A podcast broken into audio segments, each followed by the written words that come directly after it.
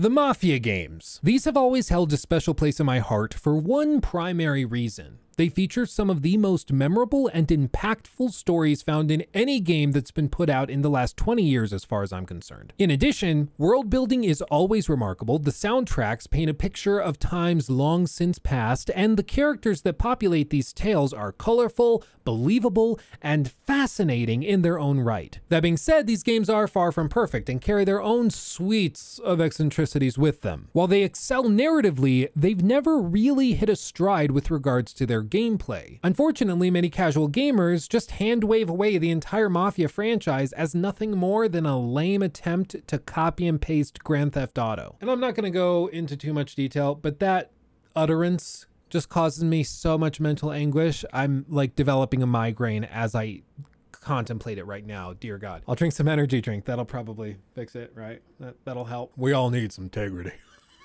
but the sentiment with this is certainly fair, even if the statement, I think, is intentionally reductive. The Mafia games do not have the most impressive open worlds, the most dynamic gameplay, or even the best driving of all of its contemporaries within its genre, but even so, these games are really good, and certainly worth investigating, especially if you've watched my channel for any length of time. Chances are, if you're a subscriber, first of all, Thank you. But also, you probably like story driven titles. You know, the types of games that stick with you for months or even years after the credits have rolled. Not because that one shooting arena was so good, but rather because the characters have haunted you. Their thoughts, desires, and pains live rent free in the back of your mind such that they paint every other video game escapade into which you may venture. And if you are one of those players, I cannot recommend Mafia, this whole series, enough, especially because we are now at a time in which they are regularly on sale, or in the case of the original title, Mafia from 2002, they are sometimes listed for free on Steam in an attempt to drum up interest and hype for the series. Now, as I've been saying a lot in recent months, especially in light of the remaster of The Last of Us, which I know it's a remake, but it's a remaster, let's be honest, all of these recommendations for games that are older are tied to value propositions. Even if the game in question is mediocre, there is in theory, a price at which it becomes fair. For example, I think Mass Effect Andromeda has its own fair share of issues. It launched broken and buggy, and it was far from the series reboot that it was pitched as. Even so, the game in its current state after many bug patches and fixes is still worth playing and picking up, I think, if listed at the appropriate price point. Frankly, if you saw it listed on Steam for a single dollar, I would say that's probably fair. Even if you only play it for a few hours, again, nothing other than some cheap laughs at how terrible it is, that's still a dollar well spent because it gave you that entertainment. Even though it's probably far from the enjoyment that the developers had in mind when they spent years crafting this thing. Now, with the Mafia games, I don't think we're dealing with anything nearly as dramatically awful as Mass Effect Andromeda. Let me be very, very clear. But I do think the same formula can be applied here. Even though these aren't 10 out of 10 games, they are still worth playing. It's just with some caveats. It's frustrating to me that this is something that has to be clarified, but it's possible for a game to be good that is to say, not amazing or a masterpiece, and still worth playing. It seems like we're in a strange place as a gaming community nowadays where all of the public discourse surrounds major AAA titles, and then when a AA title or an indie title comes out, we start to tear it apart for not living up to the standards we expect from major AAA titles. And I think a lot of this confusion, to be fair, goes back to the distinction between AA and AAA and indie games, and now there's like a new category of quadruple A, something like Red Dead Redemption 2, which had hundreds of millions of dollars poured into it. It's different from like your standard AAA game, like The Witcher 3, which costs like $80 million to make. The point is just, I, I think that people look at something like Mafia and they get upset and criticize it for not being Grand Theft Auto 5 or Grand Theft Auto 6. And I don't think that's fair. Sure, you can say that they charge the same amount and the games cost the same at the end of the day, but I don't think that's as much of a ding on Mafia as it is a crazy compliment to the sheer amount of content that you can get in something like Red Dead Redemption 2 or Grand Theft Auto. Those games are so massive and so good for still being 60, 70 bucks that I think it's a testament to how great those games are, not necessarily how overpriced a game like Mafia is. The point of all of this is just to say that it's important that we remember there are games that land between these amazing masterpieces and the games that are so bad that you should never touch them. The Mafia games, with one exception, all fit into this middle ground no man's land. They all probably deserve a 7 or 8 out of 10, having mostly been pulled down by their lackluster gameplay, but they contain stories that are so good they pull them up into the must play category as far as I'm concerned. Over the course of this video, I aim to argue this point to you that these games are worth playing. We're going to go through the Mafia games one by one and break down what they do well and what they do poorly because there's a lot of commonality between these three games. Or I guess four if you count Definitive Edition of Mafia 1 to be its own standalone game, which might sound like something like, no, of course you don't count that as its own game. It's a remake. But like, for the love of God, it is so good. It, they rebuilt this thing from the ground up. It's amazing. We'll get to it. And lastly, of course, I want to discuss what Hangar 13 can do with Mafia 4, a game which they recently announced is in development to take it out of this middle ground and launch it into the mainstream once and for all. I'm sure it goes without saying, but we're going to spoil pretty much everything in these games. We're going to show cutscenes from all throughout all three of the games, and we're not going to hide anything. So consider yourself warned. I also want to say that this will be posted to iTunes podcasts and also to Spotify and SoundCloud if you want to download the MP3 directly to listen on the go. I know these videos are long and some people like to listen to them while they're working out or on a car ride or something. So all of my critiques, big and short, are available on that platform. Just look up my name or head to the link tree in the description box. All of the links are down there. And if you miss a live stream or you just don't enjoy live content, I do have a second channel, Luke Stephens Live, in the link tree below where I post all of the stream highlights where we talk about breaking news, react to game trailers, and unbox collector's editions and things that we collect. It's a great time. Head over there if uh, you haven't seen that before. Drop a subscription, ring the the bell, and get notified because I post stuff there all the time. Basically, any video that doesn't fit on the main channel, I put up there. So there's a ton more content if you're looking for it. But with all that said, Let's get into it after a quick thank you to our sponsor, Salad. Salad is the groundbreaking tech company that allows your computer to earn you money while you're away from the keyboard. From now on, your PC can return to you some of that exorbitant cost you spent on it through the form of Steam, Amazon, or Nintendo gift cards, Steam games themselves, and much, much more. The way it works is pretty simple. You just download the app, and then once you have it here, you go into settings, you can tweak whatever you want, but make sure to enable auto start and then you just set it to start after however long you want. Whenever you've been AFK, it will detect it, start chopping on the various ingredients, and your PC will earn you money without you having to do anything. And as you would expect, the longer and more frequently you chop away in the kitchen that Salad offers, the more you'll make. And in addition to traditional computing tasks that focus on your GPU hardware and your CPU,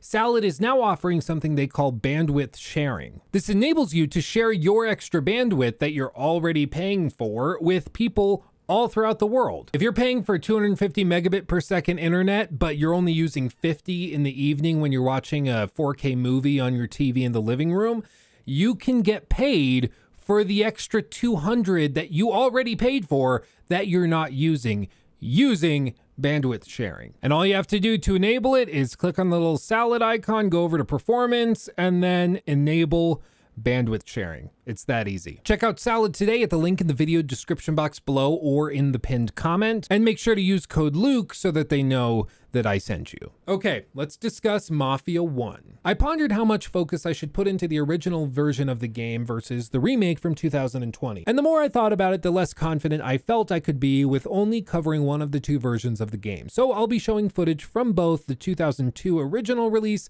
and the 2020 remake.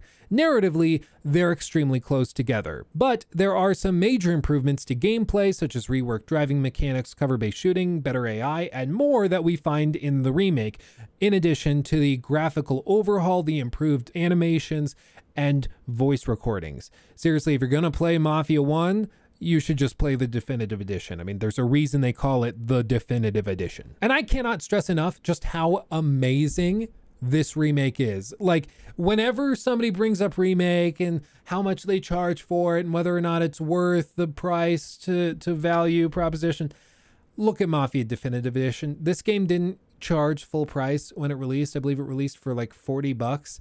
And it is a from the ground up remake, all gameplay, all cutscenes, all voiceovers, everything redone for modern audiences. And it's amazing. Like if this weren't a remake and was just a standalone game, it would have been nominated for Game of the Year, no doubt. Seriously, it's that good. It sets the standard as far as I'm concerned for remakes. It's right up there with Demon's Souls from Bluepoint Games. It is amazing. Now, the original Mafia launched in August of 2002, and it was actually really well received at the time. It was lauded for its darker and more realistic tone, and when compared to contemporary titles of the time in the same genre, it stood out as a much more grounded and interesting narrative game that gave players a serious story with believable and realistic characters to explore the world with. Now, Mafia takes place in the 1930s in Lost Heaven, which is a fictional city in Illinois in the United States, heavily influenced by Chicago Chicago, New York, and Los Angeles, among other historical American cities, though the major influences are certainly New York and Chicago. The map is sprawling with a large city to explore in addition to a racetrack, large areas of countryside, and multiple boroughs, such as the West Side, the Central Island,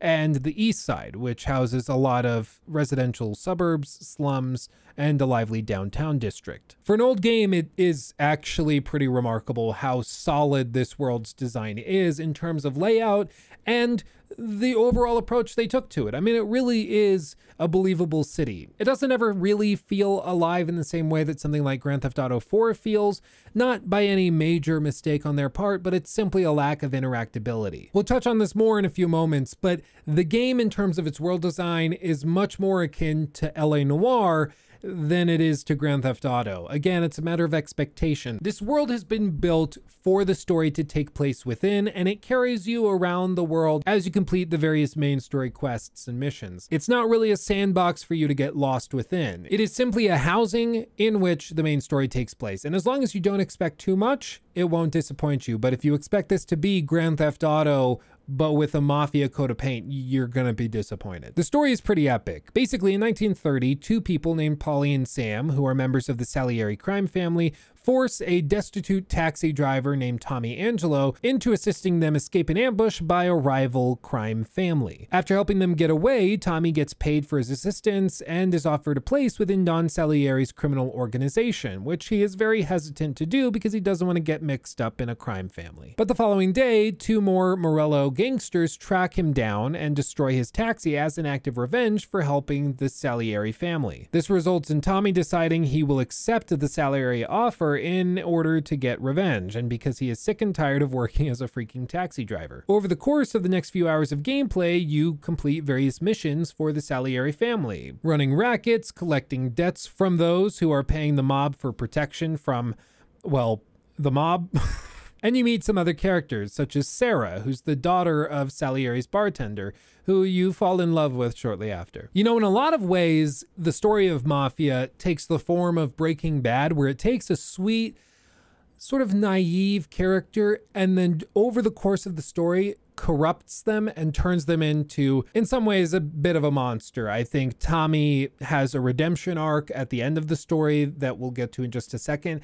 He's not full on Walter White, but I would also say Walter White has his own sort of redemption arc where he does things that he doesn't want to do. No spoilers. The point is, it reminds me a lot of Breaking Bad. They take a sweet guy and see what it takes to turn him into a person that would be totally unrecognizable to the original Tommy when the story began in 1930. Later in the game, Morello, the man that runs the rival crime family, is working with a corrupt councilman for the city to try and overthrow Salieri and all of his influence on the local crime scene. And following an assault on a local bootlegging operation, Don Salieri realizes that Frank, one of his closest confidants, has been providing the authorities with information about his money laundering activities and reluctantly orders Tommy to kill him. Showing some mercy, Tommy permits Frank to leave the nation with his family after learning that he was only compelled to betray this information to this rival crime family in order to protect his family, who was threatened by Morello. After a couple of more years go by, Morello discovers that Salieri is going to seize control of the local police departments and overthrow him once and for all, so he puts a hit out on Don Salieri. And this triggers one of the most memorable and I think smooth cutscenes of any game that I can think of in recent memory.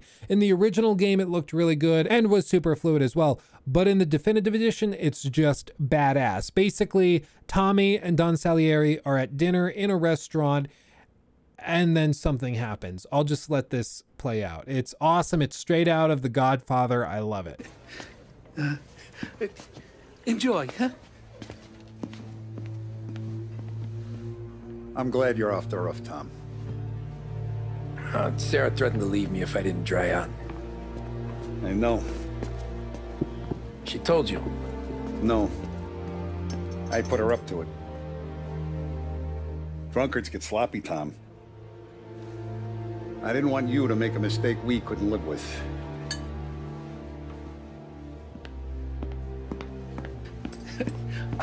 for you? And for you. Ah, Peppy, the meal is a masterpiece as always. Molto grazie, Don Salieri. Praise from such a gourmet as you, it filled me with joy. Uh, you wouldn't call me a gourmet if you knew what I had for supper.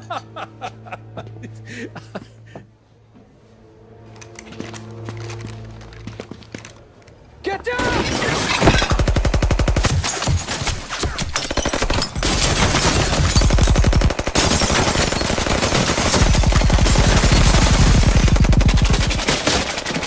What the hell? Morello! Bastard could have at least let me finish my wine. Hey, Salieri! Come out of there and we'll make this quick.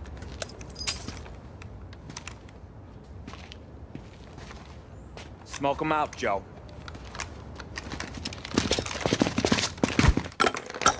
Shit, watch out!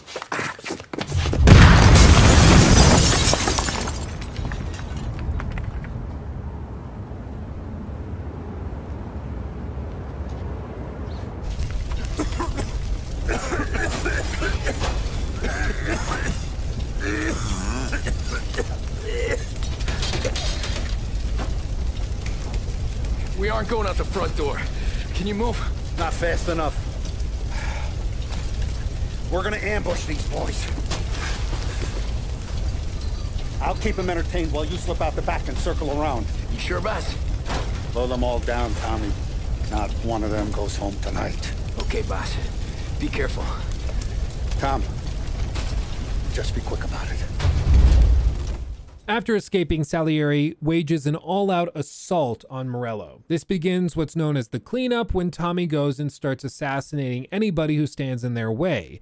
He assassinates the local corrupt city councilman, Morello's brother Sergio, and then he goes after Morello himself. Again, memorable cutscenes, beautiful cinematography. You chase Morello as he hops in a plane, and then you drive following the plane as it's starting to smoke until it eventually crashes. And then you find Morello crawling out of the plane and you put him out of his misery. It's it's badass again, straight out of the Godfather. It's just freaking cool. And it couldn't have happened to a nicer guy because Morello is a horrible person.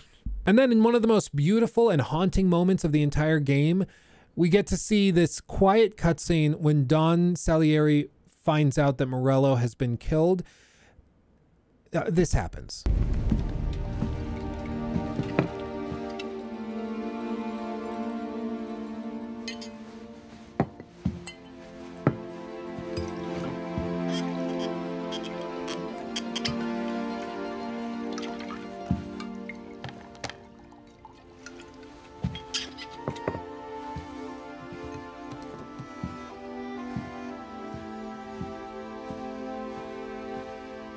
See you on the other side, Marku.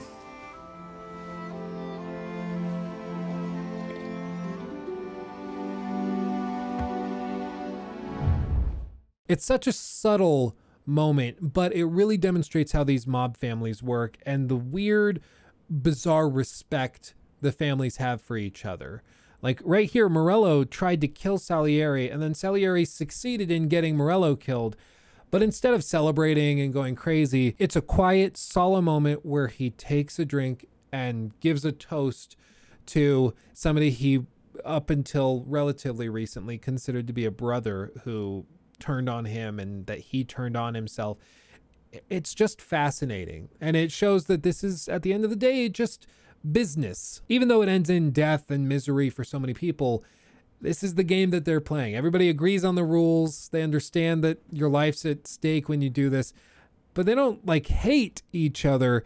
They still sort of have admiration and respect for each other it's just fascinating to me. It, it's a really good touch. And again, it's so subtle, but beautiful at the same time. It's haunting. After a few more years go by, the Salieri family has complete control over the rackets operating in Lost Heaven, and they are mercilessly killing every single person who even gets close to standing in their way. In one of the later missions of the game, you are tasked with receiving a shipment of prohibited and banned cigars. But upon collecting them, Tommy, Paulie, and Sam realize that there's a bunch of contraband hidden among them. Hey, Paulie! You okay? Yeah. Yeah, a couple of these crates are shot to shit though. How bad is it? It's the worst of it. Ah, it don't look too good. Don's gonna be pissed if we ruined any of the cigars.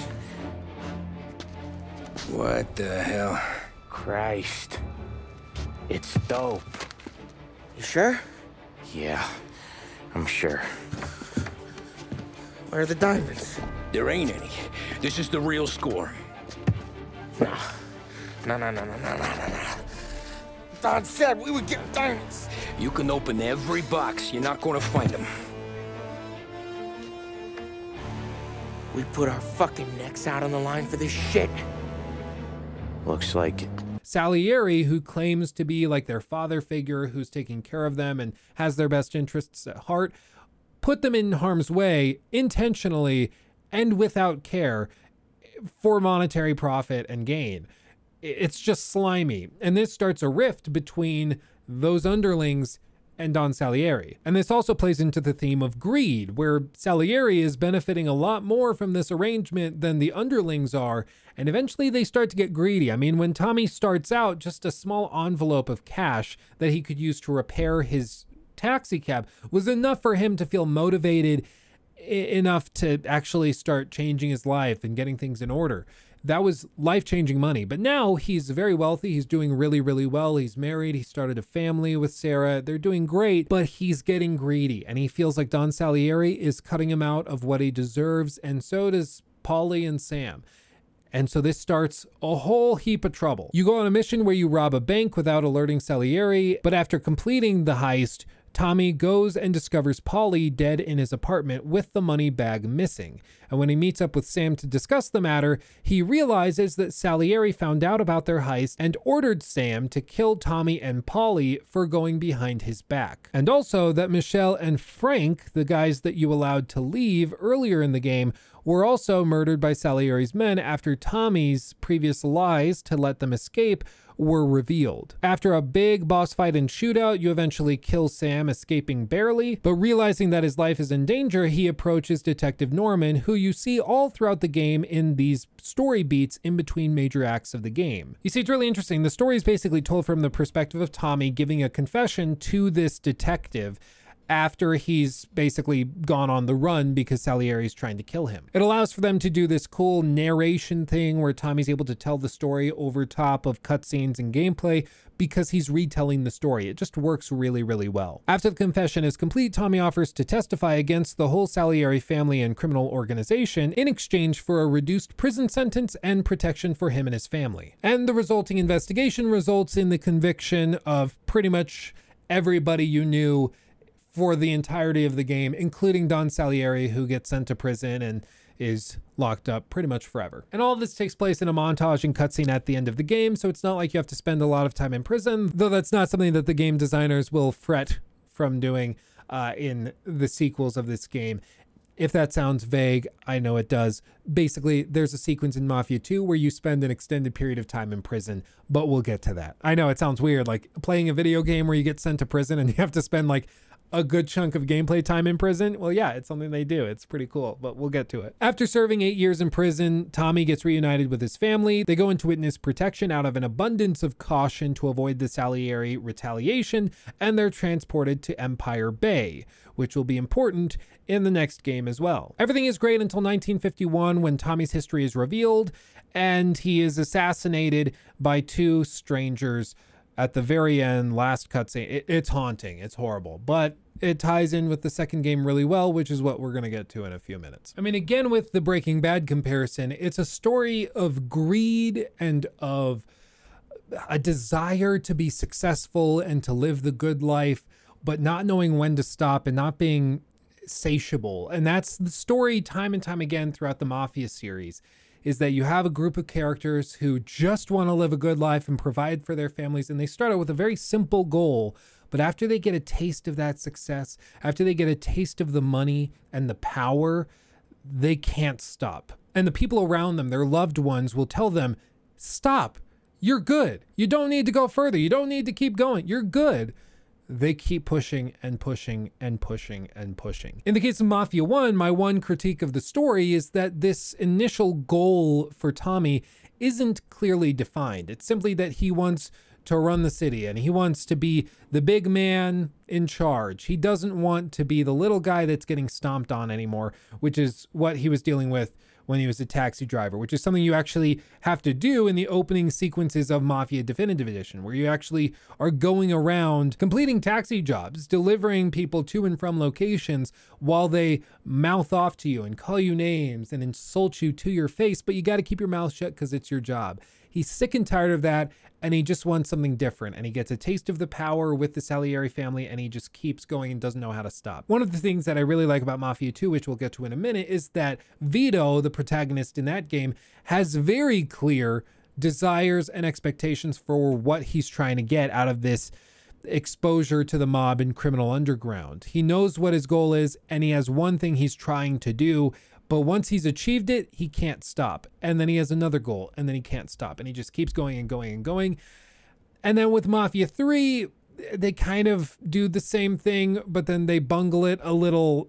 It's complicated. We'll get to it. Now, all told, Mafia 1 is definitely one of those games that's more about story than the gameplay, as you've probably seen through the footage that's been shown thus far.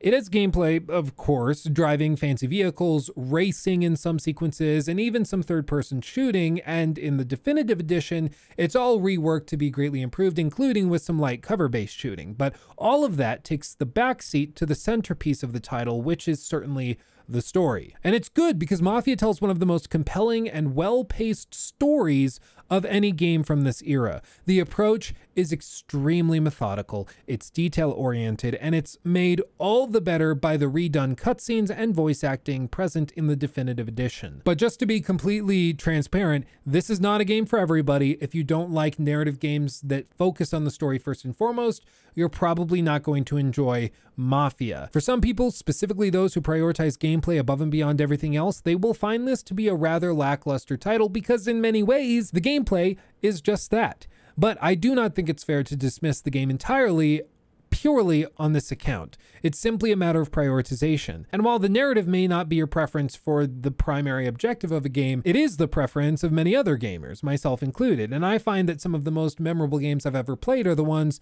which had the most compelling stories, characters, and world building, while their gameplay systems or graphics might have been behind the curve compared to the competition. After all, and this is something I've said a lot recently, I found stories and narratives are the one thing that stand the test of time better than anything else. You can have the world's greatest graphics one year, you can have the best gameplay systems and shooting mechanics and destructible environments for that year, but eventually it will be outdated. Eventually, the graphics won't be up to snuff. Eventually, the gameplay will feel outdated. The guns will be sucky. Who knows what it may be? Eventually, it will grow outdated. But the story will live forever.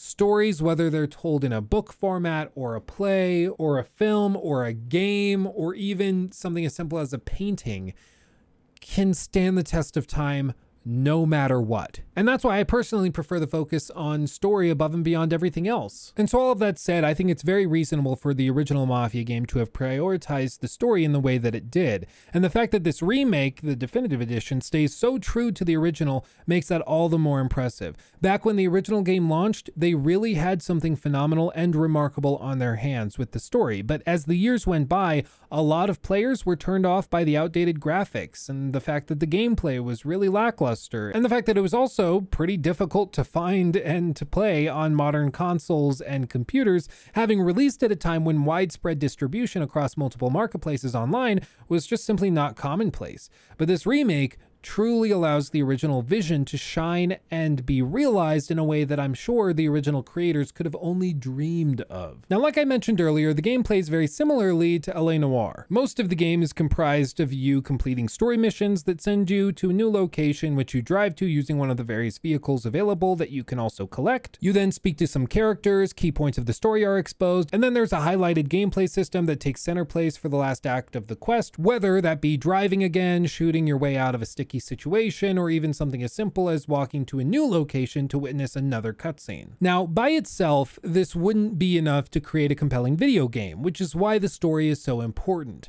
It's not the gameplay that keeps you engaged long term, it's the quality story, the twists and turns, and seeing where these characters that you learn to love and care about end up. Now, speaking of LA Noire, similarly, the gameplay never reaches the point of being fun for its own sake. In other words, I never thought to myself, ooh, I want to go out and fight more waves of enemies through this clunky cover-based shooting.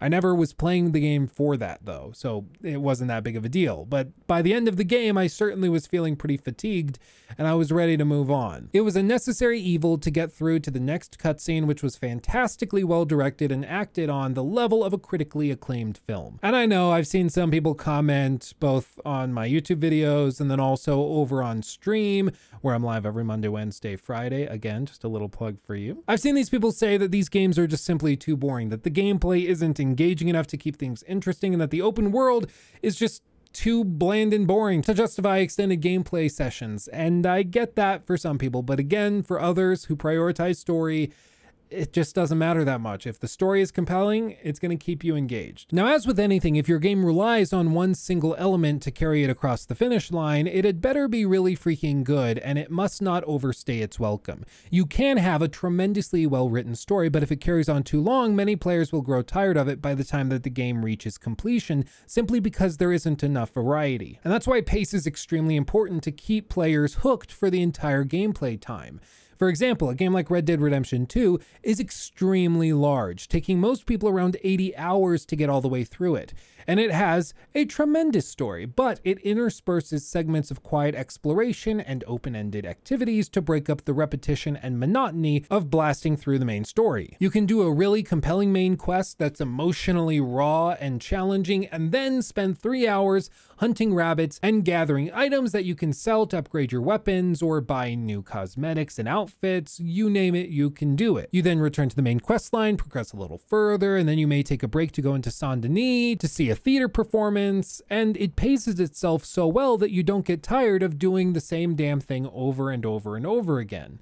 It's varied enough that you don't ever feel that exhaustion. Mafia, though, doesn't have this variety of gameplay. It just simply doesn't. There's shooting arenas, driving to a new location, more shooting arenas, and then cutscenes sprinkled throughout. And that's really it. So the way they get around this issue is by ensuring that the story doesn't overstay its welcome. And according to HowLongToBeat.com and my own personal playthrough, most players will probably complete Mafia Definitive Edition and the original in around 10 to 10 and a half hours. And I would argue that it tells an epic tale similar to Red Dead Redemption 2, but that it focuses on clipping along so quickly that it ends at just about the same time you're starting to grow tired of its limited offerings. It's extremely refreshing, honestly, to play a game like this. It doesn't try to put 100 hours of content into a package when it really should have been over in 15 hours.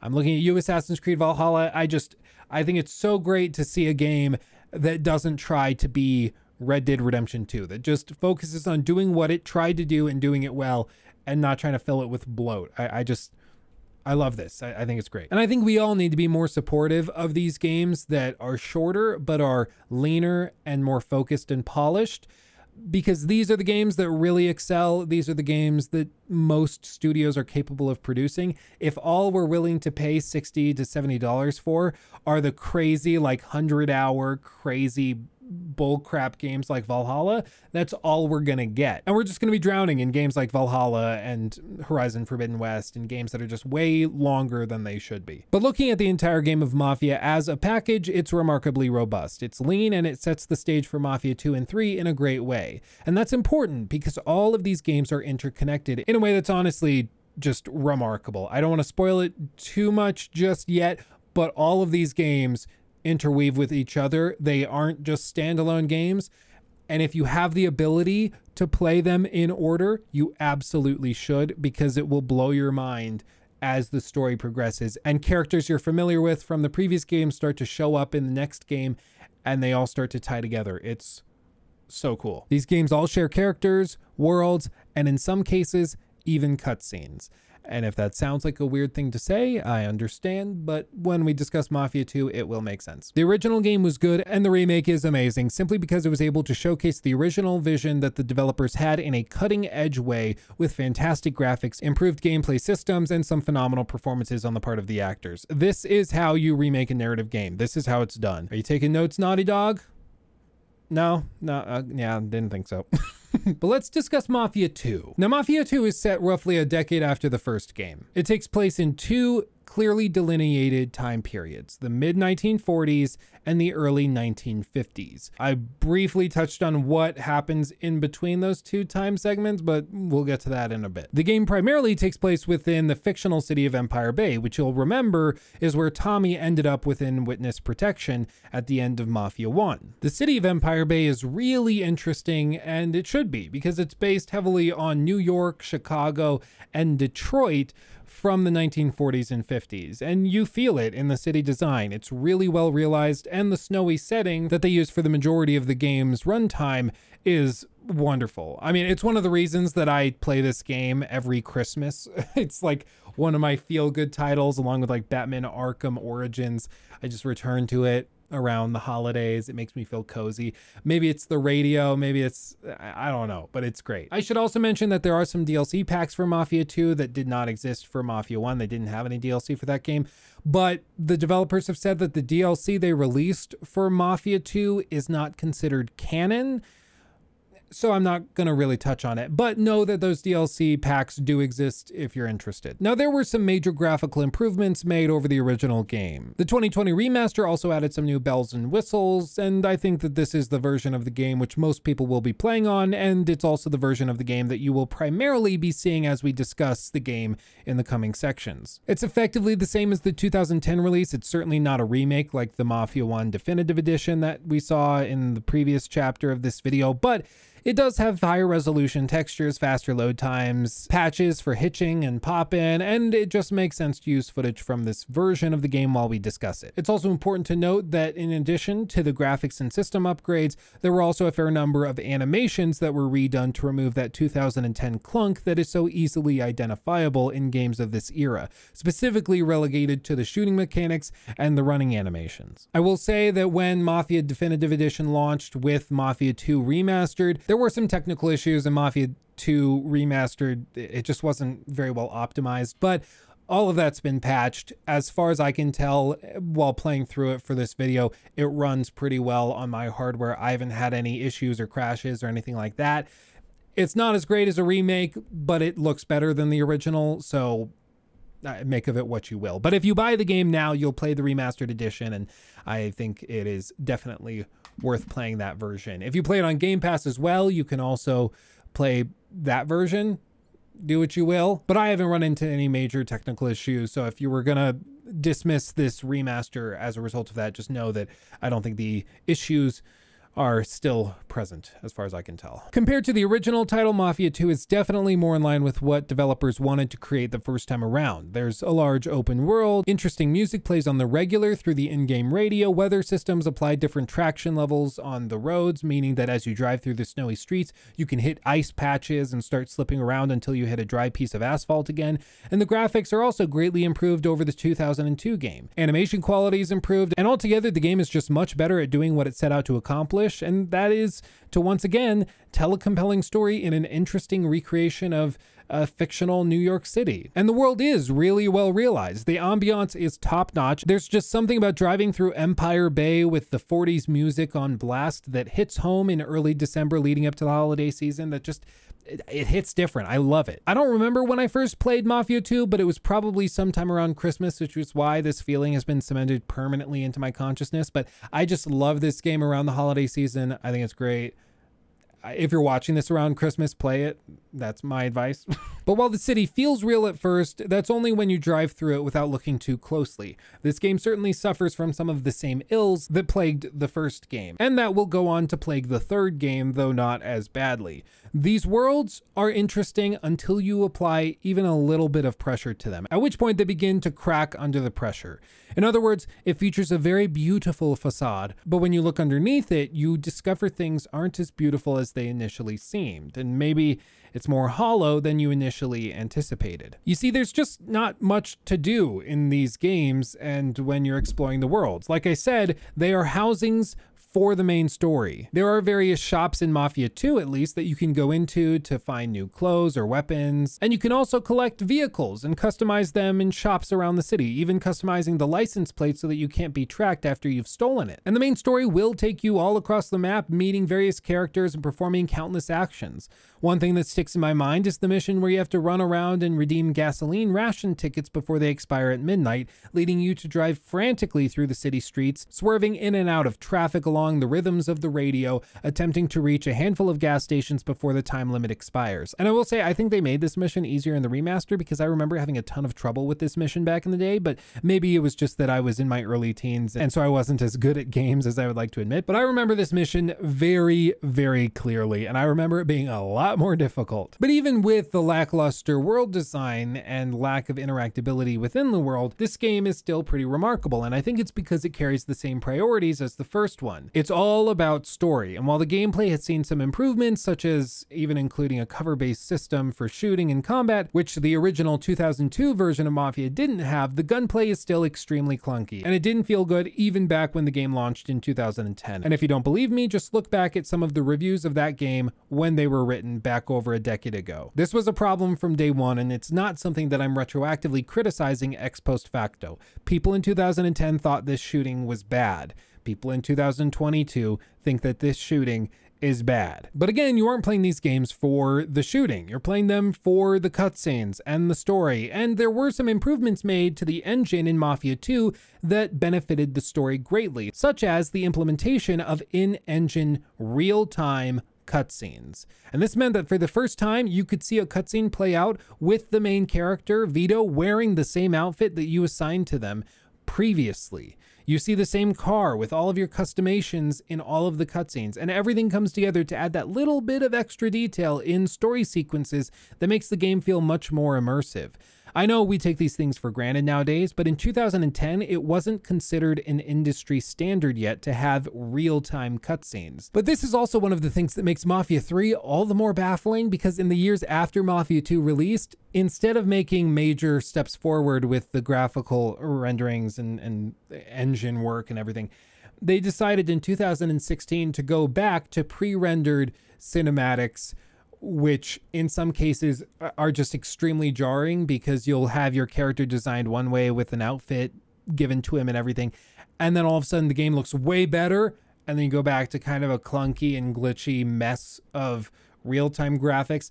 It's just jarring, and I don't know why they did it. Apparently, they're moving off of it though, because when they developed Mafia Definitive Edition, they went back to real time cutscenes. So hopefully, it's just a one off fluke. But understand that Mafia 3 will go back to a lot of pre-rendered cutscenes with the occasional real-time cutscene mixed in. It's it's really weird. But the one thing I just have to praise every time I play Mafia 2, it just blows me away. The music. The music is just it's it's freaking tight, man. It's so so good. It's on the level for me of Fallout New Vegas radio, like when you're just walking through the wastes and you've got that radio playing in the background and it just soothes your soul. It's the same thing with this game. It is just so awesome.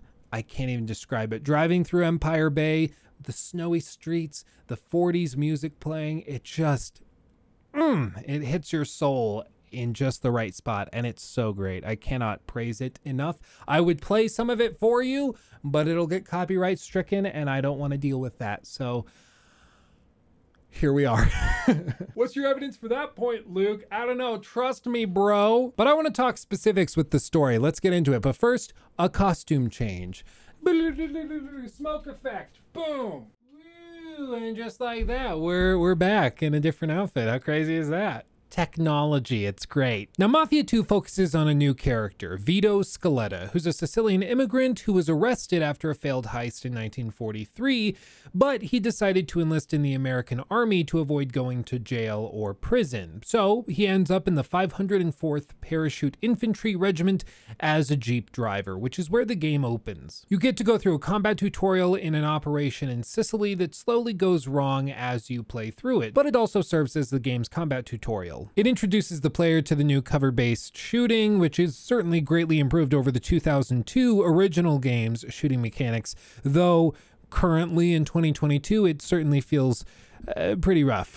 However, just before Vito, when everybody gets killed as the operation falls apart, a guy named Don Callo shows up and tells all of the Italian soldiers to stand down. Don Callo, I I think is how it's pronounced. He was an actual mobster in the early 20th century, like a real guy born in the 1870s. He ran the mob through World War One and throughout the 20s and 30s into the 40s until eventually dying early in the 50s.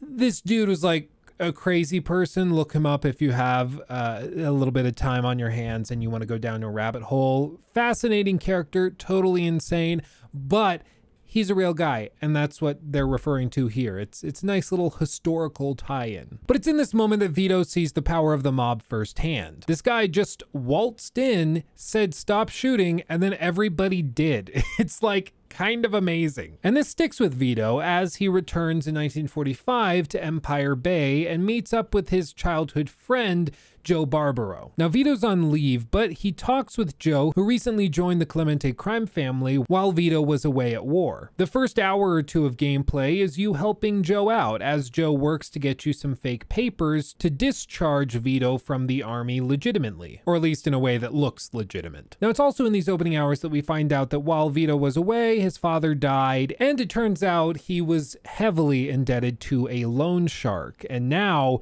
the loan shark is coming after Vito's sister, Vito's mother. Everything's falling apart because his dad worked with this loan shark. So now there is a short term or long term, depending on how you look at it, goal for the player and for Vito. Get enough money to pay off the loan shark. That's all that matters. This goes back to my comparison with Breaking Bad as a TV show and the story and how they structured it there.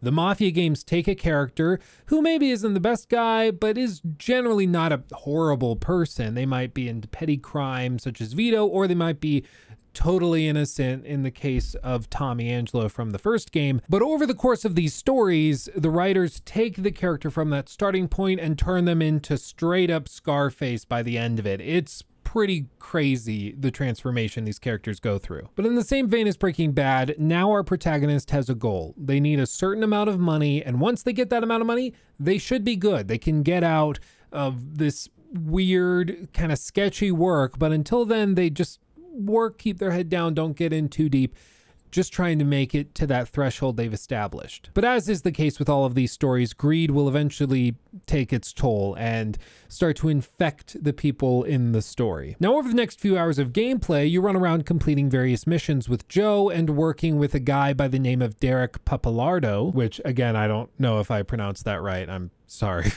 I know it's said in the game they pronounce the names and like I get it, but my tongue doesn't move in the same ways white guy problems. I, I, I don't know what to tell you. but this guy previously employed your father and has connections to the mafia, which once again helps you work with Joe, tying all of this together as you get your feet underneath you. Pretty quickly, you start earning some really good money until things go bad and a heist goes belly up. Vito is then arrested once again, but this time there's not a war raging as wildly as it was in 1943. So Vito is sent to prison and he's given a 10 year sentence. And normally for a video game, I think we would expect to see like a big breakout sequence, right? As you get to the prison, you're broken out, then the game keeps going on. But no, no, the game like keeps you in prison for a while. You spend a good amount of time here. I don't know why, but I just find it kind of ballsy for the writers and game developers to give you an extended sequence where you're just like uh, literally in prison. Like you you are playing an open world adventure narrative game and you're in prison for a chunk of it. It's just ballsy as hell, but it works really, really well. And when you finally get out of prison after a little bit, it makes you appreciate the open world and the space you have and the freedom to drive around and do whatever you want. It makes you appreciate that much, much more, just like I'm sure it would for Vito. It's one of those instances where a gameplay decision, in this case, putting the player in prison, actually makes you feel the same way that the protagonist feels. And it works surprisingly well. I never thought that I'd be this okay with being sent to prison in a game, but it works. Now, while in prison, Vito finds out through a mutual friend, Leo Galante, that his mother has passed away and that all of the money that Vito had earned, in addition to that which was needed to pay off his father's debts, was used for her funeral, and there's nothing left. And after just a few more years, Vito is eventually granted early release in April of 1951. Now, once again, this is where the topic of greed comes into play, because technically Vito, he's starting fresh. He just got out of prison. Yes, his family doesn't have any money, but there's no massive debt from a loan shark hanging over him. He could start like a legitimate life once again and just move on. But no, no, no, no, no. He wants power. He wants success. And at the end of the game, there's actually a monologue where Vito explains in detail everything he dreamt of achieving when he started working with the mob all of the, the fame, fortune, power, money, girls, everything, and how baffled he was that none of it was acquired by the end of the story. He kills and scrapes and saves and does all this dirty work for the higher ups and it doesn't actually get him anything. So, deciding that he wanted to be something more than what he was, Vito goes and finds his friend Joe again. Through the second and third acts of the game, you climb the Falcone family's ranks under the leadership of Don Carlo Falcone and his subordinate Eddie Scarpa. And the game designers do a really good job of making you feel like you're actually progressing as the story goes on. Not only do you start to get to wear nicer clothes, but you also start driving nicer cars, using better weapons, and even you unlock a house that you can live in and explore from that makes you feel more grounded, like you've actually got a stake in this world. You're not in that crappy apartment that you start the game in, you actually are moving up and it feels like you're progressing. It's very, very similar to what they did in Grand Theft Auto 5, the story mode that is, with Franklin, where you start off living in your aunt's house and barely scraping by and you're kind of miserable and it just kind of sucks more generally. The neighborhood's not great.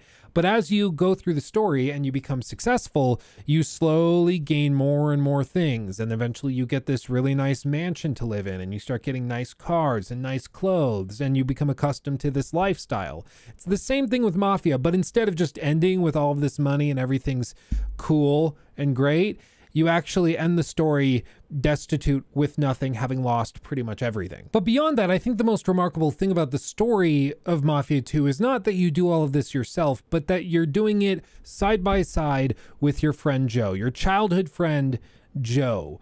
From the beginning of the game to the end, you are working together to get your life upgraded, to do bigger and badder things. You help each other out.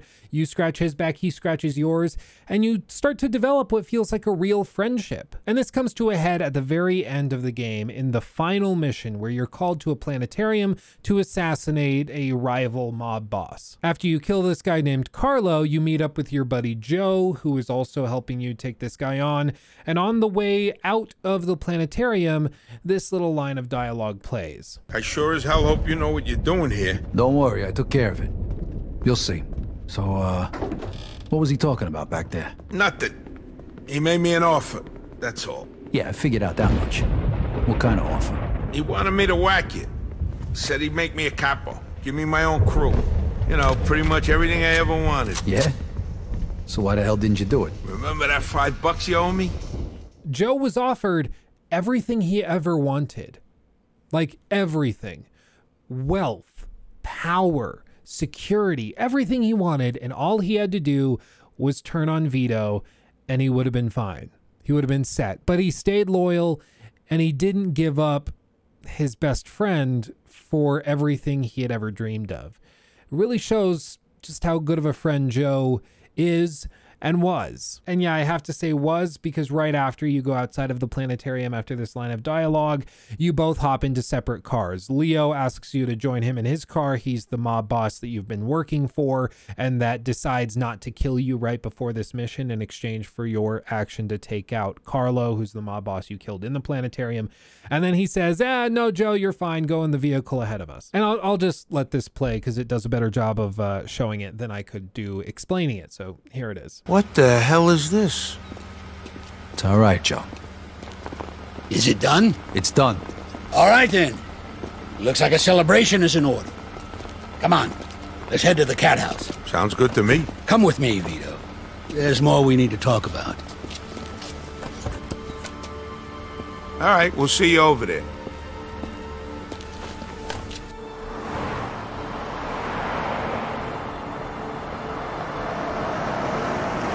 All right. So what's the big secret?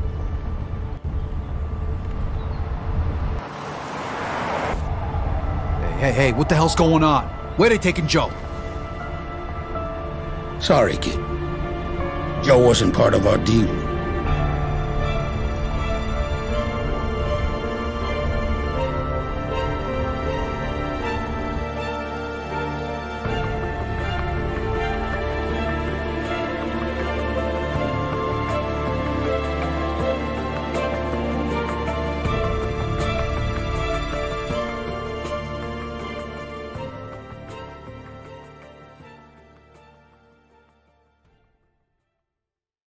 Yeah, that's the ending of the game. Are you not like super emotional? I am. Jesus Christ. Leo, this mob boss you've been working with, didn't kill you in exchange for you going off and taking down Carlo, which Joe helped you do. And Joe didn't work with Carlo, didn't take you down, fulfilling all of his hopes and dreams because he was loyal to you, to Vito. But because Joe wasn't part of the deal, Leo just sends him off, and we can only imagine what happens to Joe after the car steers sharply to the right, but I'm sure it wasn't a happy ending. You see, they screwed up basically, they killed a federal informant, and as a result, somebody's head needed to roll. And if it wasn't going to be Vito's, it was going to be Joe's. So they didn't tell Vito before the mission.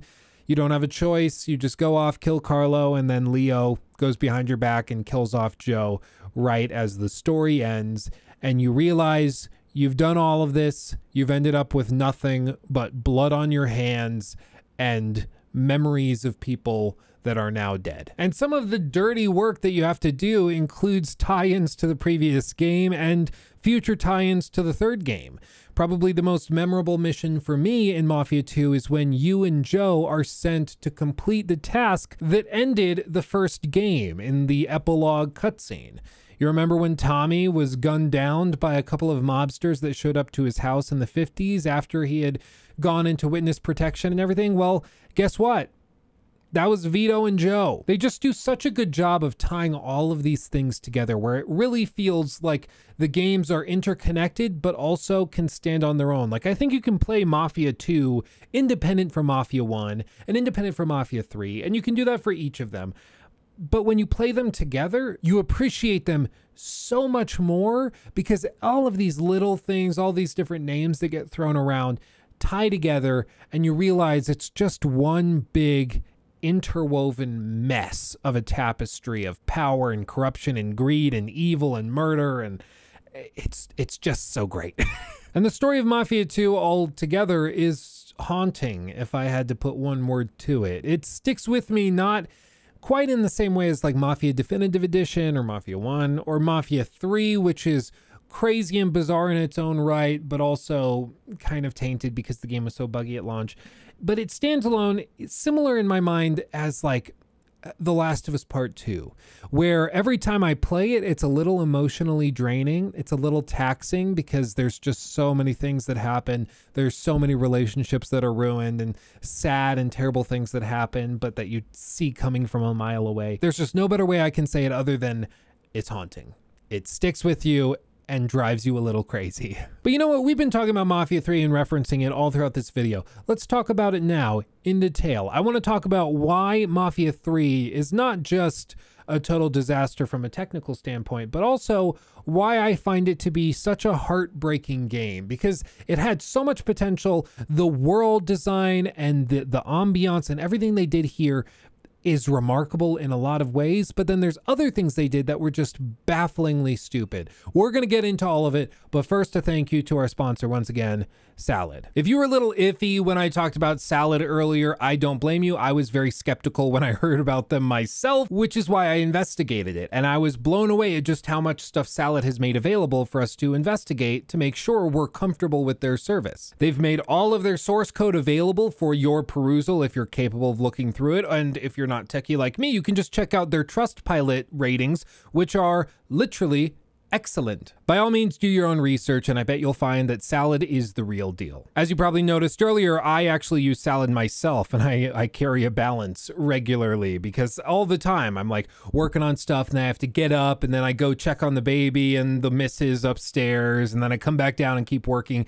And instead of just letting my stuff sit here useless and idling, it actually can generate money for me. And I actually was able to buy my copy of God of War on Steam using credits that I exclusively got through Salad. I didn't pay a dime for that. I only used my earnings through Salad. And I gotta say, it added up way faster than I was personally expecting. And now with their new bandwidth sharing feature, I can actually earn with my high bandwidth that I pay for for editing video and uploading videos and stuff when I'm not uploading or editing videos. I can actually benefit from what I'm not using. It's it's tremendous. Again, it's a great way to avoid letting that little bit of extra bandwidth and PC power go to waste. Again, check them out at the link in the video description box below or in the pinned comment. And make sure to put referral code Luke in there when you sign up so that they know that I sent you. Like I said, I love salad. I use them every day almost, and I can't recommend them enough. They've been great, not just to me and the channel, but also to you guys who have signed up, the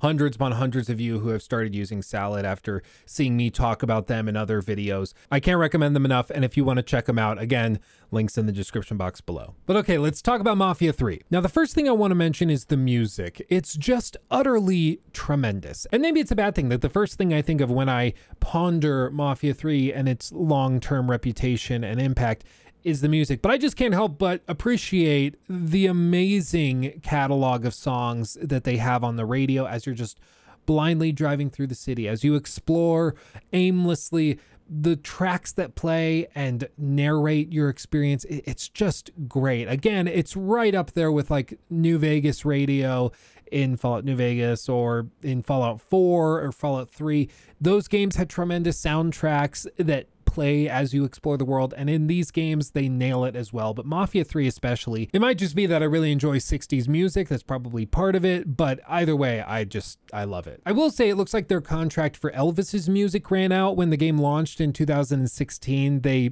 probably spent millions upon millions of dollars licensing Elvis's music for the radio in game.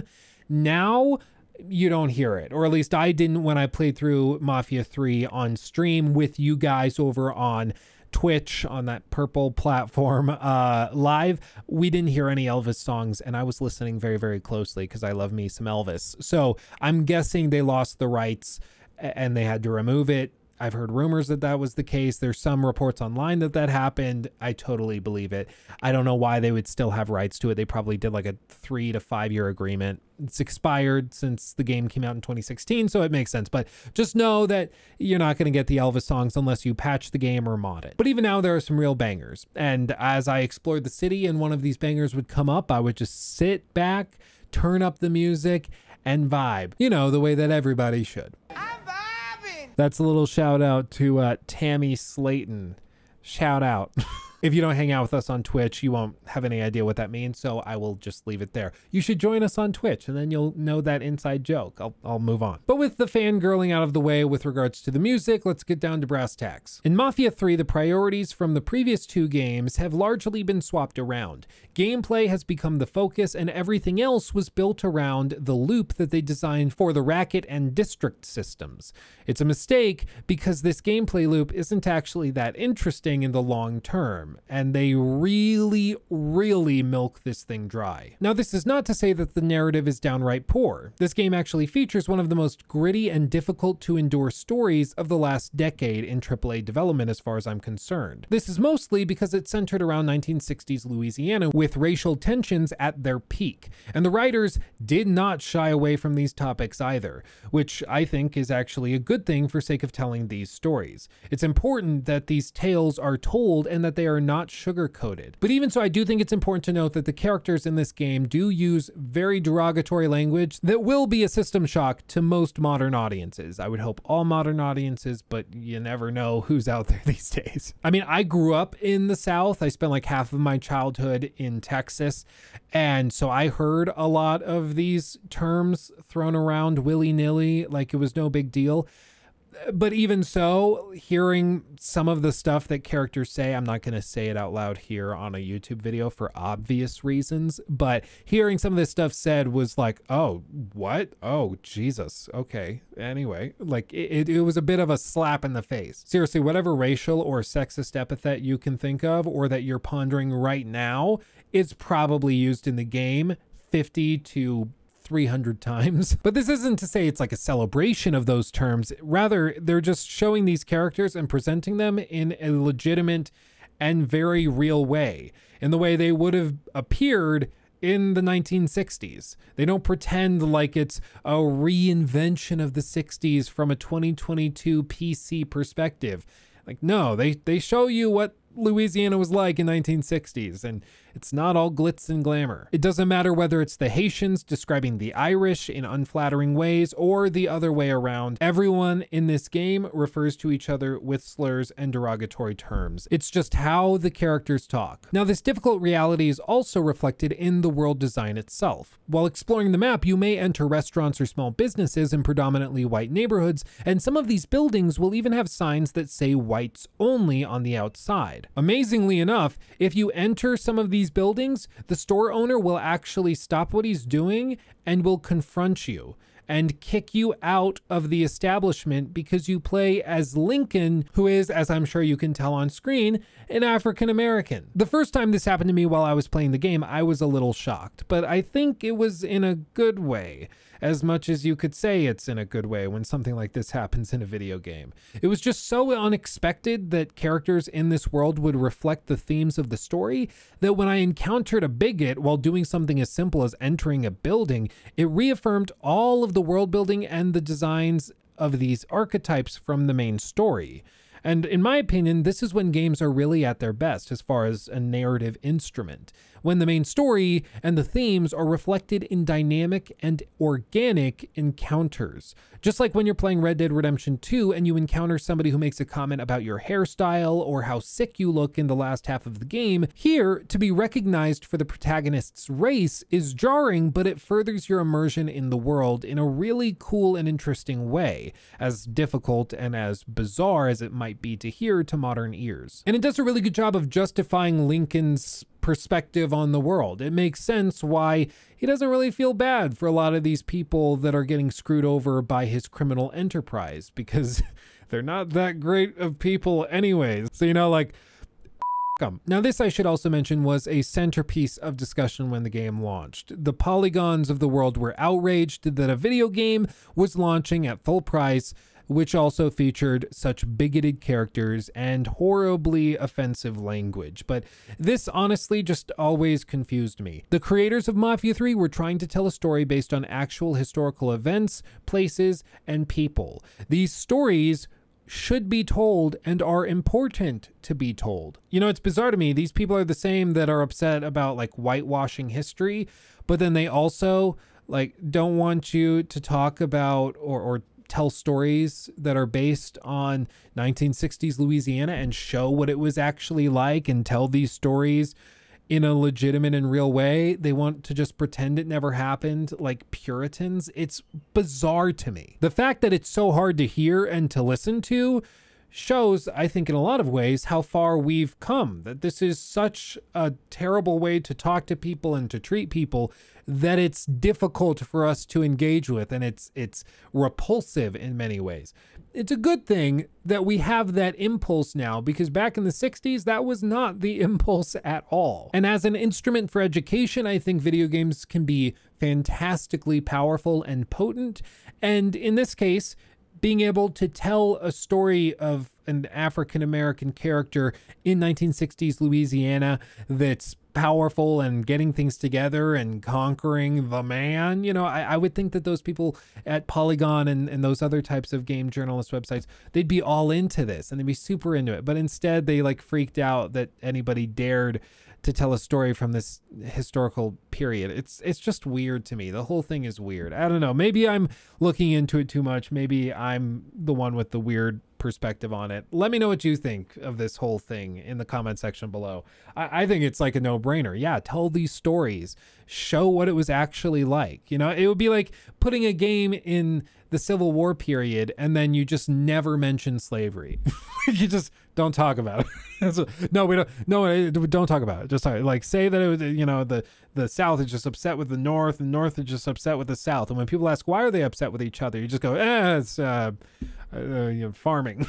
and he just never talk on it. It's so stupid to me. But to get into the details of the story and the gameplay design itself a little bit more, let me explain where the game is set and how the stage has been arranged. You see, the game takes place in a city called New Bordeaux, which is effectively a fictionalized version of New Orleans. Funnily enough, I actually went to New Orleans in 2021 in the summer. So I actually visited a ton of these landmarks that are in the game in New Bordeaux and saw them in person in real life. So as we played through Mafia 3 on stream, I was actually like checking out the photos I had taken while we were there on vacation. Then I, I would look at the landmark in the game and compare it to the picture I had taken just like a month or two before. It was pretty cool.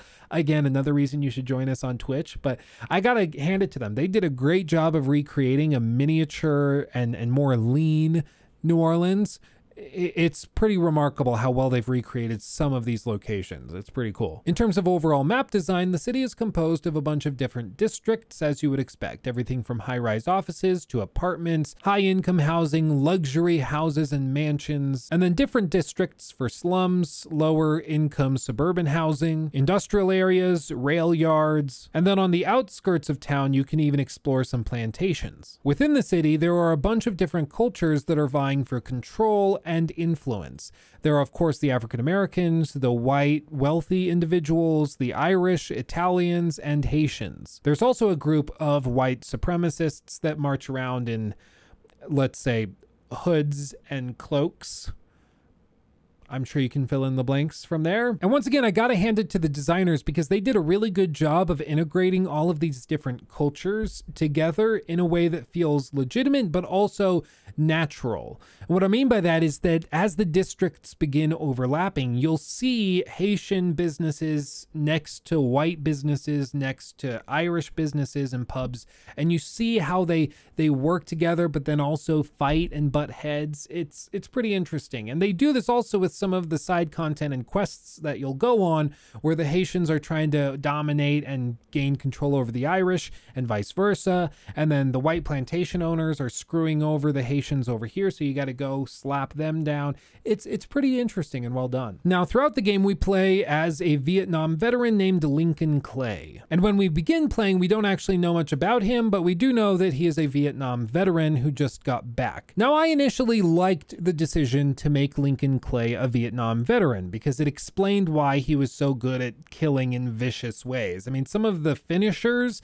for melee combat and for stealth that you do in this game are just unbelievably grotesque. It's, I mean, it's straight out of Vietnam. You got to give it to them. They did their research. I'm sorry for whoever had to research how these assassinations worked, but Jesus Christ, they're brutal. But the more I thought about it, the less and less I liked this decision to give Clay this backstory. And the reason is because of the Breaking Bad comparison I've been making for the last two game discussions. Hold on, I'm going to talk about this, but quick, a wine break. By the way, shout out to Juggernaut. I don't I don't know if they watch my stuff, but I freaking love your wine, dudes. It's great. Oh yeah.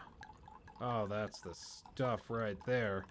Let's go. Now, like I've said for the last couple of game discussions, the reason why I think Vito works so well, and especially Tommy works so well as a protagonist, is because they start so innocent and naive, but then as the game goes on, they become corrupted by greed and a desire for power and money and fame and fortune and sex and booze and drugs. And it really helps the crescendo of the story as tension builds and builds and builds, and then it eventually crumbles underneath its own weight.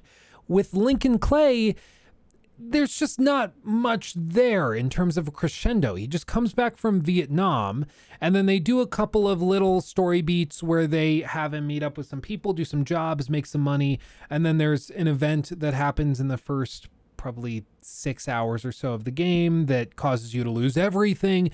And then you're motivated for the rest of the game purely by wanton revenge and nothing else. It's just, I want to run this city because I hate everybody who currently runs it. And that's about it. There's not this desire for interpersonal relationships or for love and affection or for wealth to be able to supply and provide for his family, like his siblings and things. There's nothing like that. It's just Lincoln Clay smash because I hate everybody. And it gets tiring after a little while. You know, maybe you could have gotten away with it back in like 2011, 2012 as a sequel, where that's your protagonist's main motivation is just revenge and hatred and anger. But in 2016, that was right around the time when audiences were starting to look for other things. In the same way that players were starting to get sick and tired of God of War as a franchise, specifically because Kratos was purely motivated by anger and hatred and revenge and a desire to just overthrow the gods. I know there were some other little things going on with Athena and everything, but still, that's generally the vibe players got. Kratos angry, Kratos smash. And with Lincoln Clay, it's the same basic thing, which is why it's so exhausting by the end of the game. He's just very one note, you know?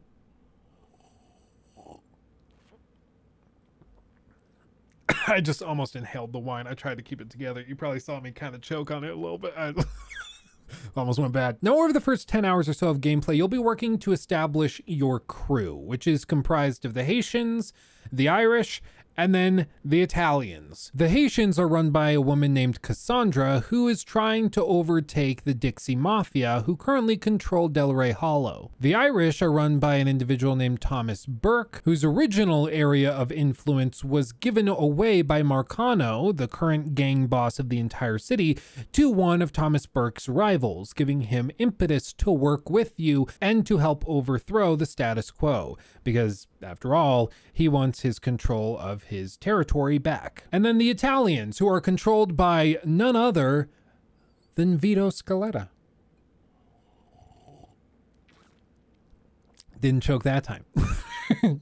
Barely. I gotta hand it to him. The first time I played this game with no spoilers and I ran into Vito, I was genuinely surprised. I was like, holy shit, that's Vito Scaletta. That's the guy from the second game. How cool is that? Again, these games just interweave the stories. It all ties together. And as you talk with Vito, you find out little tidbits from the second game to fill in some of the gaps. It's, it's, just freaking cool. Again, you can play each of these individually, but playing them together is just, oh, it's great. Now, after you have your team, you have a series of districts all throughout the map that you get to overthrow by completing various missions. And you overthrow these districts by using the help of your crew namely the three different abilities you've garnered from each of them. The Haitians provide munitions and weapons dynamically that can be called in before raids and missions and dynamic combat encounters. This works really simply. You're just exploring the world, you find a place you want to jump on or a side mission you want to do or a quest that you need to do and a hideout that you need to clear. You don't have ammo, so you call in this truck from the little wheel menu. They come, let you buy ammo, and then they drive away. Super simple. The Irish can also deliver a select car to you in real time, and later they can even temporarily pay off the police to leave you alone for anywhere from 30 seconds to 2 minutes, helping you to escape quickly. Though it is important to note that it can't be used freely and does have a cost associated with it, so you can't just spam it. And Vito offers you hitmen as thugs that can help out during difficult combat encounters to come and help. Once again, there's a cost to this. You can't just use it whenever you want or spam it relentlessly. And there's a couple of other smaller abilities but these are the main ones. And it actually works really, really well in terms of creating this dynamic gameplay that helps you through missions. Though I will say, eventually you'll get into a stride where you just call in the same exact things in the same order every single time. Like you show up to the combat arena, you call in the Haitian supply truck, they let you fill up on ammo or select different weapons, and then you have Thomas Burke bring you the getaway vehicle that you want that's preferably a really fast car that you've collected and stolen from elsewhere and saved in a private garage. And then you start the combat encounter using Vito's hitmen, and then after the combat encounter, when you're still wanted by the police or by the gang, you call up Thomas Burke's associates once again, have them call off the police for 30 seconds to two minutes, depending, and then you jump in the car that you called in earlier and race away quickly outside of the realm of influence so that the wanted level disappears. And then you do that like 200 times for like 30 hours.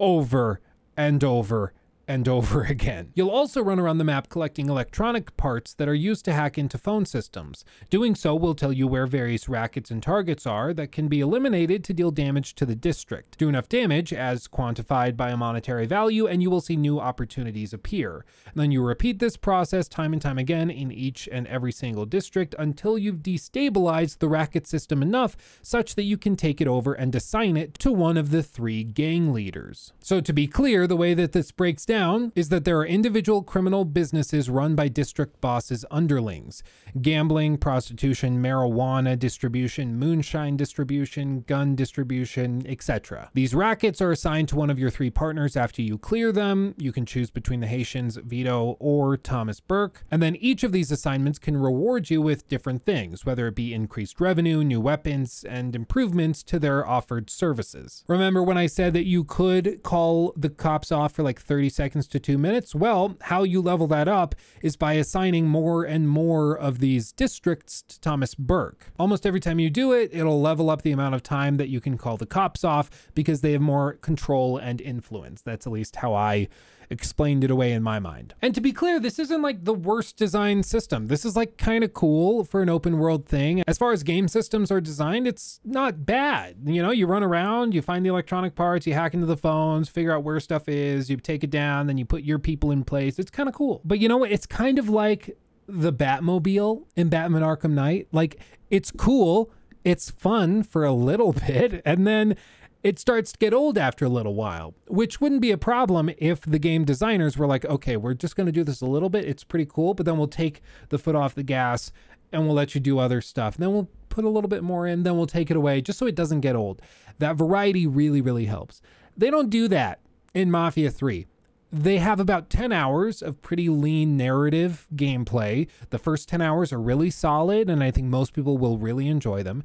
And then there's another like 20 to 25 hours of grinding out these rackets in the same exact way in a bunch of different districts over and over and over again until you get to the very end of the game when there's another three to five hours of narrative stuff that's relatively interesting. I mean, there's even different endings depending on how you choose to go about the ending of the game. Because effectively, the entire game was based around overthrowing Marcano, the big evil bad guy dictator that ran New Orleans, basically. And then once he's dead, you're left with deciding what happens. As Lincoln, you can stay behind, become the new Marcano, and run it with your three gang leaders. You can kill off your gang leaders, in which case you end up assassinated, or you can just leave and let everything sort of sort itself out. But either way, there, there's like different endings you can choose. And at the very end of the game, there's also an investigation by the FBI, which explains why all of these interviews and depositions were played all throughout the game in cutscene format so that you could hear stories told in this narrative style. It's, it's pretty interesting how they did it. And there's multiple levels of complexity here, ties into the assassination of JFK and then the mob boss and corrupt senators. It's really interesting what they do here. But unfortunately, most people will never get there because the mid game is so mind numbingly boring because they just do the same thing over and over and over again. Again, going back to Batman Arkham Knight, cool system at the outset. If they left it there, it would have been great. But instead, they have this kind of cool thing that gets boring quickly, and then they just make you do just that for hours and hours and hours on end, and they don't give you a choice and it, it just leaves you feeling like you know what i'm good i'm good I, I played half the game and i feel like i'm done you know it's such a bummer because you never get to see the end of the story, which is the one reason most people normally play the Mafia games. It's a weird flip on what used to keep players going. Now, earlier I mentioned that they sort of flipped the priorities with this game. They used to focus predominantly on the story and then the gameplay kind of came second, but this time around they did the opposite. They focused on the gameplay and then the story. The reason that was such a dramatic mistake on the part of the developers is because the gameplay system wasn't ready for 30 plus hours of gameplay. It, it just wasn't. Like if they had kept this at 15, 20 hours maybe, I think it would have worked just fine and most people wouldn't have had a major issue. But because they have 10 hours of solid story, maybe seven if you rush, and then there's basically no story for like 20 hours, people just feel like the game changes like that. Like on a dime, it's just different. And it goes from being a gritty, dark, mafia corruption story to being just a stupid open world game and nothing else. And then they get back to the story at the very, very end. But by that point, most people have just given up and moved on. And I think what it was is the developers realized that they had a sort of interesting district system on their hands. And so they said, oh, this is pretty fun. So let's let's give the player a lot of this to, to mess around with. Like 20 hours worth. And we'll just like focus on that. We'll just do that. And then they realized, oh, well, there's not much we can do narratively speaking during that time eh, it'll probably be okay. It's probably pretty fun. We'll we'll just leave people to it. You know, it it just didn't work. It's too much of a good thing. Again, too much of anything is a bad thing. Even if it's great, it's a bad thing. Too much wine is uh, I was going to say too much wine is a bad thing, but that's not true. I stand corrected.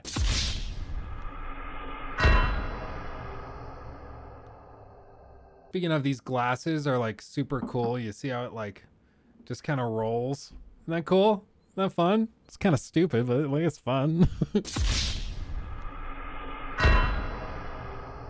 so it's really uh, just a bummer to me because I think they had a few really good things going with Mafia 3 and they just didn't nail it. I mean, the one mission where the guy ends up hung on the Ferris wheel, like just look at this. This is crazy. I mean, that's so crazy. And it's an interesting set piece. It's oddly artistic and well framed. It's very cinematic. It's just well done. But unfortunately, like that's just for the first seven to 10 hours. And then there's nothing for the middle two thirds of the game. And then uh, that's it. Like you're just you're just screwed. And then you get to the end of the game and it's relatively good, and, and then that's it. it. The game's over. So I think that that certainly didn't help with the game's reception when it launched. But the other thing that really didn't help it was that this game launched totally broken in 2016. Like I'm sure you've seen the Crowbcat video where he did the montage of all the broken bugs and everything. It's true, the game was totally busted. I tried playing the game like every three to six months literally for years. For years, because I loved Mafia 1 and Mafia 2 so much, I was like, I just want to play Mafia 3. I'd like, I'm sure it can't be that bad, but I would try to launch it on PlayStation, on Xbox, on PC, and every single time I tried to launch it, I would reach the point in the prologue, like the tutorial section, where you're taking the bags of money and you're throwing them in the back of the truck, and then the game would freeze, and I couldn't progress any further. Every single time like months and months apart on all different consoles. I don't know if I'm cursed or if the game was still just super broken. I don't know. But what I do know is that one day I launched it on PC and it worked. And that's when I said, okay, screw it. We're going to play it on stream. And we did. And we actually had a decent time, a, a conflicted time. Like part of it was great, part of it was bad. But we finally got to play it. But even years after it launched, there were still major issues with the game such that you couldn't play it even if you wanted to. But I mean, to bring all of this home, I think the tale for Mafia 3 is one of just conflicted priorities, they didn't really know what they wanted this game to be, and so they ended up just doing nothing really well. The bugs and the glitches are inexcusable and unacceptable in every way, shape, and form, and there's no excusing that whatsoever. Let me be very clear. But in terms of the game that we actually have when you get through the bugs and can actually play it, the game we've got is pretty interesting and it's really disappointing that they weren't able to pull this off better because the setting had so much potential the work they did on world building and the dynamic gameplay and then the district system was really good. It just didn't come together cohesively. I mean it's it's one of these cases where you can have a really interesting premise for a game but getting the pieces to fit together well is a whole other challenge and it's way more difficult than i think us gamers and, and consumers would probably appreciate. I mean, it's it's way more difficult to get systems working well together. It's why what Rockstar does every release is so remarkable when they get these different things just vibing and working together. And of course, it's why games like Mafia 3 can have a few great elements, but if they don't stitch together well, the game is considered awful and bad. And no, oh, you shouldn't play, you shouldn't play it. And it's it's just a bummer because a lot of players will never get to see the good elements just because the bad elements overshadow it. But the good news is that Mafia 3's difficulties did not actually squander the franchise and cause it to just go completely belly up. It looks like the franchise is back on track, at least hopefully. They've announced that they've started development on Mafia 4, and after the overwhelming success of Mafia Definitive Edition, I think they have a new mandate to focus on what made Mafia 1 so successful and avoid the mistakes of Mafia 3. That is to say, focus on the story, focus on the gritty narrative and the cutscene quality and all of that stuff and then focus on the weird open world dynamic Ubisoft crap afterwards, maybe not even at all. Let the story run the show because that's what these games have done really, really well. Don't try to do too much. Of course, I would love it if it was like Grand Theft Auto level gameplay integration with a story from a Mafia game, like GTA 5 or GTA 6 with like a mafia story, that would be amazing. Who wouldn't want that? But the truth of the matter is, is that that's probably just not going to happen. It's unrealistic to expect or demand that. So instead of demanding that, I'm going to just say that I hope we get a game that is grounded and gritty and serious. Rumors have come out saying that they might be setting the new Mafia game in uh, Italy. Actually, some rumors were saying they were going to go back to Chicago or LA. Who knows where they end up setting it? Maybe they don't even know because the game is in very, very early production. But what I do know is that I'm very excited because whatever Mafia 4 ends up being, if they focus on what made Mafia Definitive Edition so successful, Mafia 4 is going to be remarkable. It will be truly incredible. I just hope they do that and they don't get pushed into doing the same stupid stuff they did with Mafia 3. But the big question, should you play these games now in 2022 or 23 or 24, whenever you're watching this video? I, I would say absolutely. I mean, especially if you can get the definitive edition, especially if you can get Mafia 2 for a decent price and Mafia 3 on sale. These games are not 10 out of 10s, like I said at the opening, but they're really good. They're like a solid 8 out of 10 or 7 out of 10, depending on which one you're looking at. And that I think is worth your time, especially if you get it on sale, and especially if these stories are captivating to you. Mafia Definitive Edition, reignited my interest in the mafia stories of the 1930s and 40s. It sparked a new fascination with Al Capone and those guys from Prohibition. It started all of this interest for me once again because the story was so well told. And if you even find it slightly interesting, I think it'll do the same for you. I would recommend you try it especially because these games are not at full price. And in the age of games releasing from PlayStation for $70, just even remasters launching for 70 bucks, which I know it's a remake, but it's a remaster, come on.